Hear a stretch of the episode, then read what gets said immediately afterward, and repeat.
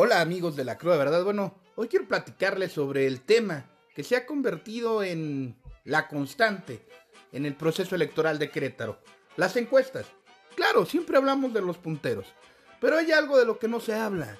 De aquellos que oscilan únicamente entre el 3 y 4% de la intención de voto. Todas las encuestas tienen un margen de error. Un margen de error precisamente de entre 3 y 2 puntos más o menos. ¿Esto qué nos quiere decir?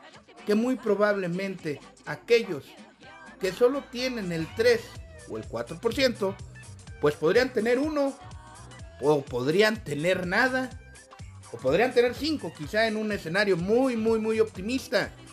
Pero lo más seguro es que todos aquellos candidatos que anden abajo del 6, los veremos en un proceso de liquidación de sus partidos.